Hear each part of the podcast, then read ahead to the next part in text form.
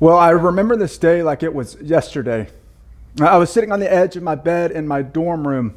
Uh, my head was throbbing from uh, whatever happened the night before. Uh, I still have no memory of what happened the night before. And uh, as I sat there on the edge of my bed that day with a throbbing headache, I began to kind of stare at the wall and just, just kind of ask myself, what happened?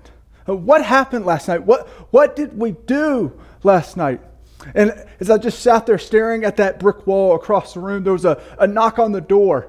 And a, and a young man walked into the room. He had on a backwards hat, he had on swim trunks and a tank top and flip flops, and he pointed his finger right at me and he said, Bryson, that was one heck of a night, man. That was one heck of a night. And he turned around and he shut the door and he walked away.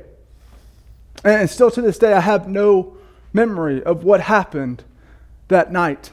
And I, and I started to think out loud, like, well, what do we do? And maybe, oh, maybe I just cataloged the memories in my phone. And so I reached across to the counter, to the cabinet, and I grabbed my phone off of the charger and I opened it up because it was back then when we had a flip phone. And I tried to, to power it on and it, and it was dead. It was dead. All the memories were gone. Why is it dead? I mean, it was plugged into the charger. I thought, I was like, what in the world happened? And I, I started to look at it and it was, it was wet. And why is it wet? And I started to think, well, well maybe it, it fell in a puddle of water during the middle of the night, or maybe it fell in a pool, or, or heaven forbid, it fell in a toilet at some point, but it was dead and all the memories were gone. And I remember sitting on the edge of that bed, staring at that brick wall that day with my head throbbing from whatever happened the night before. And as I sat there, there was this, this overwhelming amount of weight that began to push down onto my shoulders, that began to creep down into my chest. And it was in that moment, it was in that moment that I had experienced regret for the very first time. And I'm not talking about the, the kind of regret like you and I went to Taco Bell and we regretted it later. That's not the type of regret I'm talking about. I'm talking about a cosmic type of regret that said that day that if I keep living this way, if I keep doing this, if I keep living this way, I'm going to waste my life. I'm going to waste my life. And maybe you've been there. Uh, maybe you've been in a scenario just like that one and you know exactly what I'm talking about. Uh, maybe some of you, you haven't been in that scenario, but you can still identify and relate and connect the dots on this idea that you do not want to waste your life. So, so how do we do this? How, how do we live a life that we're not going to regret? How, are we going, how do we live a life that, that, that counts and that matters and that actually makes a difference? How do we get it right? Well, if you have a Bible, I want to invite you to, to turn in your Bible to Matthew chapter 25 with me this morning. Matthew chapter 25. And today we're looking at a story called the parable of the talents. And this parable is the second parable of three that Jesus tells in a row to answer a question that his disciples asked back in Matthew chapter 24. And the question that his disciples asked was, was really simple. They said, Jesus, how is all of this going to end? How is the world going to end? And in Matthew chapter 25, Jesus tells them three stories to communicate to him how the world is going to end. In, in, the first story, it's called the parable of the virgins. And no, it's, it's not what you think it's about. Really, the big idea to that story is that Jesus is coming back one day. And the question is, are you ready for it? Are you going to be ready for that day? And so that's parable number one. And then in parable number three, Jesus talks about the sheep and the goats. And what Jesus says there is that at the, in the end of days, at the end of days, there's going to be a people on my team and a people who's not on my team who think that they are on my team. And really, that parable is all about how our activity for Jesus does not equal intimacy with Jesus. You see, there are going to be people that say that they did all of these things for Jesus, and Jesus is going to say at the end that he never knew them. So our activity for Jesus does not mean that we actually had a relationship with Jesus. And that's what the third parable is all about. But today we're going to drill down on this second parable. And the big idea that Jesus is trying to get into his disciples' heads and our heads today is this Your life matters. Your life matters right now and for all eternity. So, how you spend your life to the very end matters. And here in Matthew chapter 25, Jesus is going to give us one story. He's going to give, give us four ways that we can really tell if we are spending our life well or if we are wasting it. So, if you take notes, the, the first thing that we see out of this story, the first thing that we need to know if we are going to live a life that is spent well is this you have to know who you belong to. You have to know whose you are. Look, look at uh, verse 14 with me. Verse 14, it says this For it, he's talking about the end. He says, For it will be like a man going on a journey who called his servants. Whose servants? His servants. Hey, I know that we're online, but I need you to participate. Whose servants? His servants. And he entrusted to them his property. Whose property? His property. Now, what is Jesus doing here? Jesus is laying the foundation for this parable. And the foundation of this parable is this is that everything that you are, everything that you own, everything that you possess is a gift from God. From the air that you breathe, to the eyeballs that you have to see, to the ears on the side of your head, right? To the mask that we all have to wear, to the car that you drive, to the job that you have. Everything that you have is His. But the problem is, uh, we live in a world that says, no, no, no, no. That's, that's yours. That's, that's your stuff. You worked for that. You earned that. You bought that. It is yours. But here's the thing I need you to know and I need you to realize something that everything that you own is really on loan, at best, is on loan to you from God. Uh, you know why this is true? Because the last time that I checked, the, the Grim Reaper, the great undertaker that is death, guess what? He's still batting a thousand. Yep, statistics say that one out of every one person will die. And when you die, when you and I die, they're going to put us in the ground and they're going to shovel some dirt onto our face. And then they're going to go back to the church. They're going to get some coffee, they're going to get some cheese and crackers, and they're going to talk about what a great guy you were or what a great gal you were. But then, after that, your, your kids are going to take all of your stuff and they're going to sell it at a garage sale. Or if the coronavirus is still around, they're going to sell it online on OfferUp or Facebook Marketplace, right? So at the end of the day, listen, listen to me. Someone else is going to be driving that car that you had to have. Uh, someone else, ladies, someone else is going to be wearing that diamond necklace or that pearl necklace that you absolutely had to have. Someone is going to be living in the house that you had to have and swimming in the pool that you had to have. You see, uh, we can fall into this mentality thinking that we are immortal. Uh, we can fall into this mentality thinking that, that we actually own our stuff and that we are in control of our stuff. And the reality is, we're not. It is all God's. It is all God's and it is on loan to us. And so the foundation of this parable that we have to understand before we even move forward is this is that we are not owners of anything, but rather we are stewards of everything that God has given us. We are his servants and we are stewarding and managing his property that he has entrusted to us. So the first thing that we have to know if we want to live a life that is spent well is we have to know who we belong to and we belong to the Lord. From tip to tail, from our next breath to our last breath, we belong to Him. It is all His. And if we want to live a life that, that we don't regret, we have to know, we have to know who we belong to. We have to know whose we are.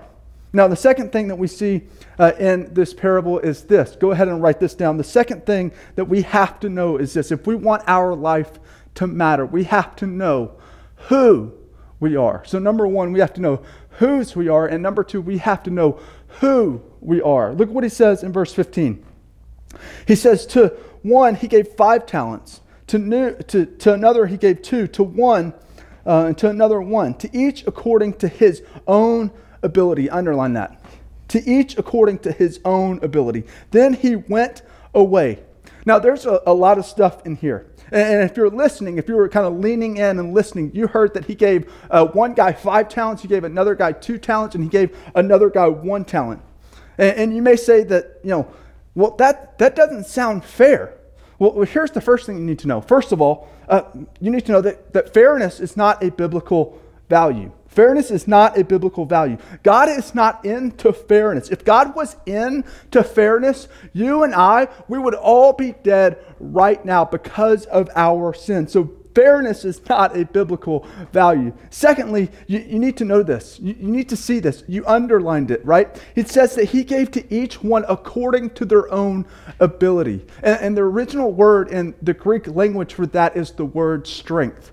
So you could say it this way He gave, he gave to each one according to their own strength. You see this. The, the, the master already knew what they would do before they did it. He already knew what their strengths were. He already knew what they would be good at. He already knew what they would do. Now, notice this that the, the five talent guy and the two talent guy do not compare themselves to one another. They don't. They don't compare, hey, you got five, you got two. Like, they, they, don't, they don't compare themselves to one another at all. You see, but this is a trap that we can easily fall into. One of the fastest ways that we can defame the name of God is to compare ourselves to someone else. Because in that moment, when we begin to compare ourselves to someone else, our lives, our gifts, our talents, all the things that we have, when we begin to compare ourselves to other people, that is an indictment against God. Because what we're saying is we're saying to the Almighty, all knowing, all sovereign God of the universe is that you messed up when you made me. You messed up when you made me. You, you, it was a mistake when you made me. You, you gave that guy too much and me not enough. And when we try to tell God how it should be, when we try to tell God how to do his job, that is called idolatry. And idolatry is a sin. And, and on top of that, when we compare ourselves to others, it's, it's always a losing situation, right? It is a zero sum game. It is a lose lose situation. You see, because uh, you are the only you are the only you that God created. You are the only you that God created. And the only way to glorify God is to be the you that God created you to be when He made you and not someone else. Because when we compare, because when we compare to ourselves to others, it's, it's only a losing situation. When we compare and we, we think that we're better than, that leads to pride, right? That leads to pride, and pride is a sin. Or when we, when we think that we're less than someone else, that leads to despair and condemnation. And that, that in itself is a lie. That is a lie from the father of lies. That is not the language of the father of truth. That is the language of the father of lies. And when we when we compare and we kind of start to kind of hear these voices of ego or despair, that is from the father of lies. And when we when we compare what we do, what we do is we we take someone's kind of backstage or someone's behind the scenes and we compare that we compare it right with their front stage or their highlight reel right and we do this all the time on social media right? How many of you are on social media? Some of you are on social media right now Facebook,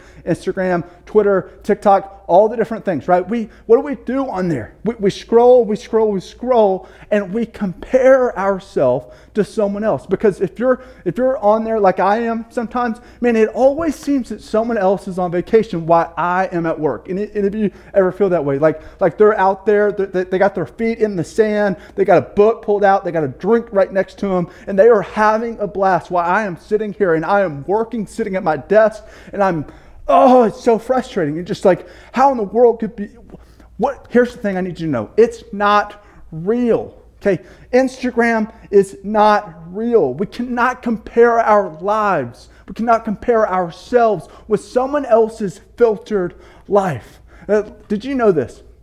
Instagram has 25 different filters. Did you know that? 25 different ways to make someone else's life, our own life, look better than it actually is. It is not real. And, and you know this. If you've ever posted a picture online and your house was kind of a mess, right? Just put it in black and white and boom, instantly. It, it looks amazing, like it should be in a magazine. But the filtered life is not the real life. It is not real. We cannot compare ourselves because here's the thing you are the only one like you, God created you. You are the only you that exists. You see, God came up with the God glorifying idea that is you.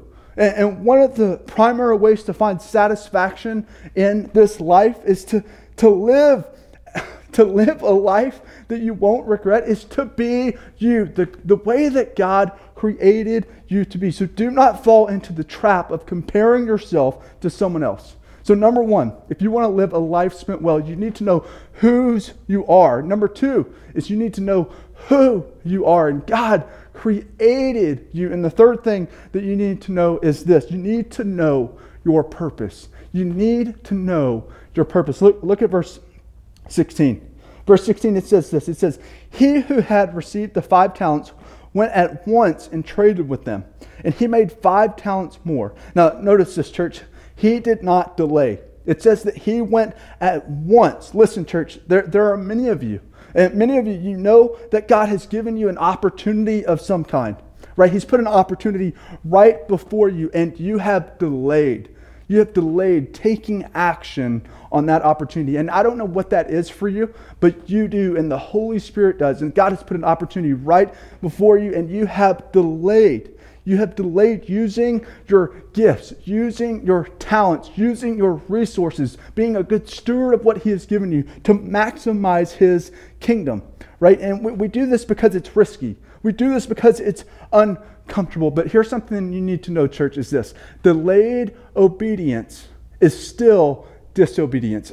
I'll say that again. Delayed obedience is still disobedience. So do not delay. Look what he says in verse 17 and says, So he went at once. Verse 17, so also he had the he who had the two talents made two talents more. But he who had received the one talent went and dug it and put it into the ground and hid his master's money. Okay, here's my opinion. Okay, uh, this is just my opinion. This last guy is a majority of Christians. I believe that 80 to 90% of believers sitting in churches today or even watching online today is, is, is, this is us. You see, God has poured out his resources, his talents, and his gifts and his blessings on his church. And instead of leveraging our lives to live on mission, we are burying it in the sand because we want a comfortable life. We want an easy life. We, we want to go out and we want to get a degree we want to go out, get uh, after we get our degree, we want to get married, we want to have a family, uh, we want to have a good job, a nice car. Then we want to you know, do that for 20, 30 years. We want to retire, we want to get a vacation home, we want to get a retirement home, right? And we want to live the good, comfortable life. Like this is what our world sells us, and this is what we do. Now, now are those are those bad things? No, they are not bad things. Those are good things. But but here's the thing. Here's the thing if you are a follower of Christ, like if you are a follower of Christ, hear me, right? If you spend your life building your kingdom instead of His, you, you need to know that it is not going to be a life spent well. It is clear if you're giving your life to those things instead of His kingdom, it is clear that you have, you have the wrong king on the throne and you have forfeited your purpose. If we want to live a life spent well at church, you need to know this that we need to know our purpose. You need to know your purpose. Um, uh, last week I was reading a, an article that said in said this in 2008 the self-help and self-improvement industry was an 11.1 billion dollar business and, and, and over the past 10 years it has increased to a 13.8 billion dollar business and that is a lot of money And, and here's the thing all of that money, uh, all of that profit is centered around you know, helping humanity find, discover, right, and answer this question what is my purpose? And let me tell you something. If you're a Christian, listen, if you are a Christian, you do not have to find your purpose. You don't have to discover your purpose. Why? Because your purpose was given to you by God, the God that created you, the God that made you. What is that? What is that purpose? Your purpose is to multiply the glory of God by using the gifts that God has given you. That's what your purpose is. Notice that he says in verse 16, Notice that it says in verse 16, the five talent guy traded his talents and made five talents more. Now, that word traded literally means that he did business. Now, we don't know what kind of business that he did, but we do know that he did something uh, to multiply the money. It could have been real estate, it could have been the stock markets. We don't know, but we do know that he used his gifts to multiply the master's money. And, and we know that this is different than the other guy. We, we know that this is different than the two talent guy because it says this it says the two talent guy took his talents and he made two talents more. And that word made there means to acquire. And how did he acquire it? Well, well, we don't know. He could have been an artist. He could have been a musician. He could have been an architect. We, we don't know how he did this, but it is different than the five talent guy. So the five talent guy multiplied it. It says the two talent guy, he, he made it, but both of them multiplied the master's money. So what's the point?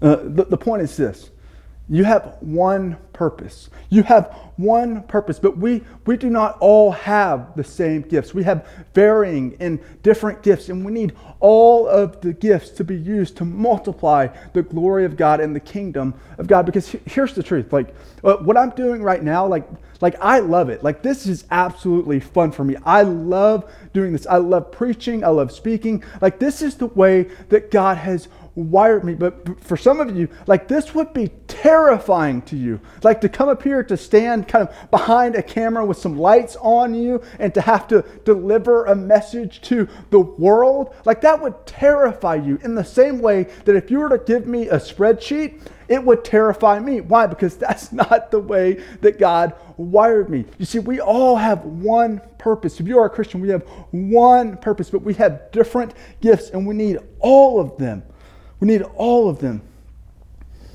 So the question is this What are you going to do with your gifts?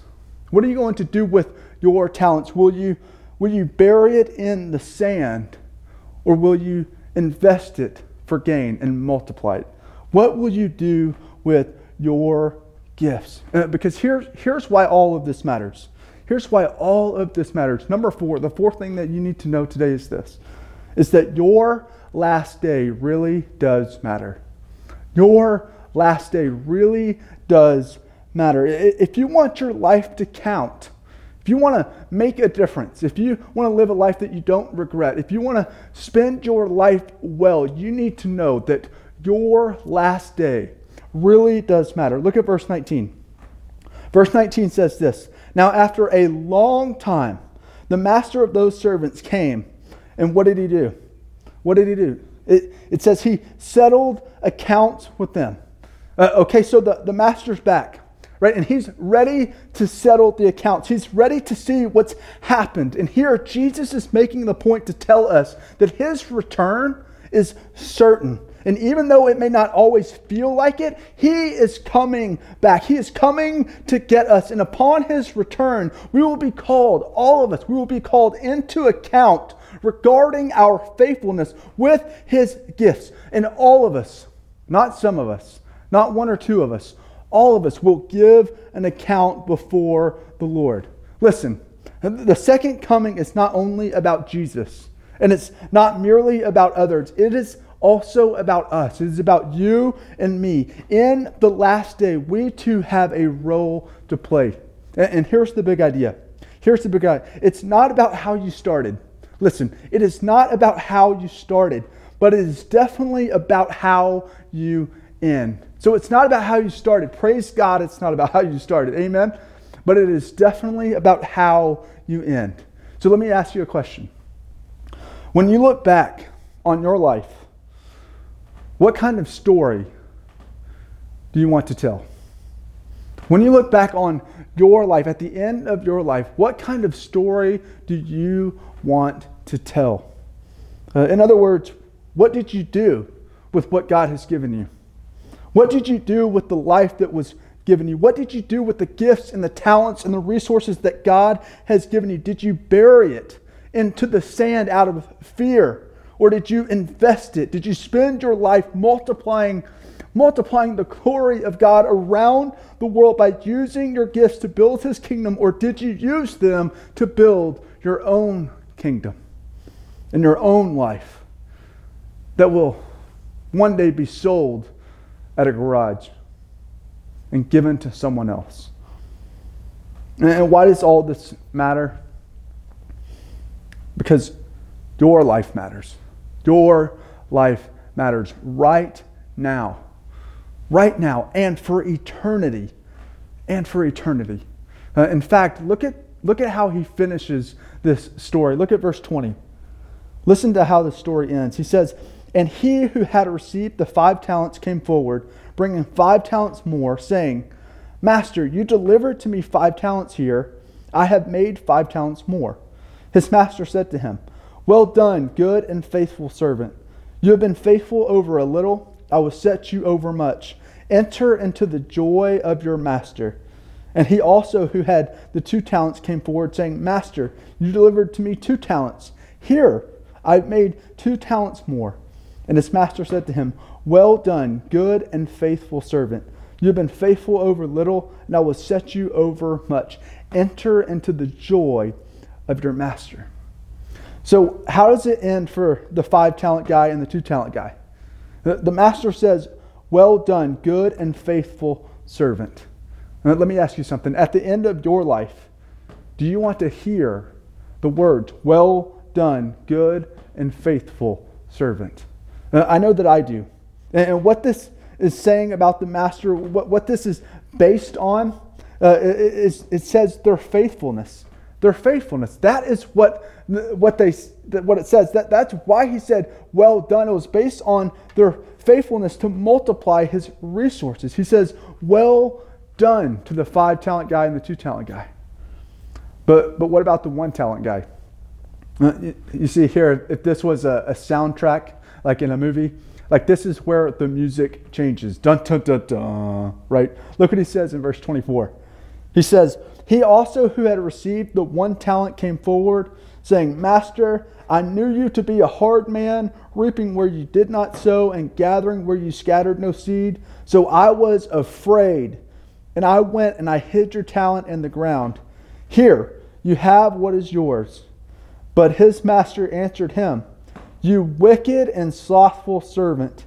You knew that I reap where I have not sown and gather where I scattered no seed. Then you ought to have invested my money with the bankers, and at my coming I should have received what was my own with interest.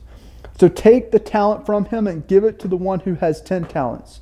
For to everyone who has will be given, uh, more will be given, and he will have an abundance. But from the one who has not, even what he has will be taken away. And cast the worthless servant into the outer darkness. In that place there will be weeping and gnashing of teeth. Whoa, right? Wow. So for the five talent guy and the two talent guy, he says, Well done.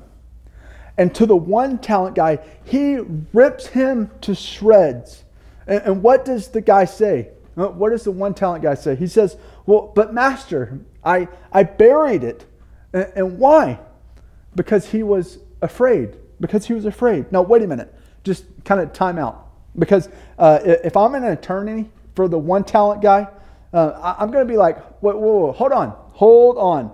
My, my client, Mr. One Talent Guy, uh, he worked really hard for this. Like, he worked really hard to, to bury this, right? Like, you didn't give him all this money. You see, a talent was a lot of money. And, and he's like, you, you didn't give it to him on a credit card.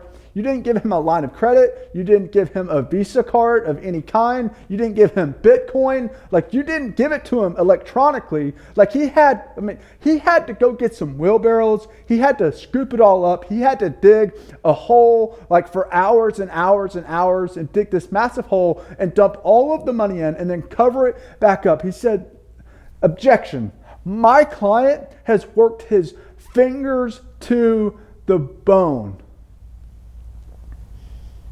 And here's the thing I submit to, to you that there are many people who would say the same thing.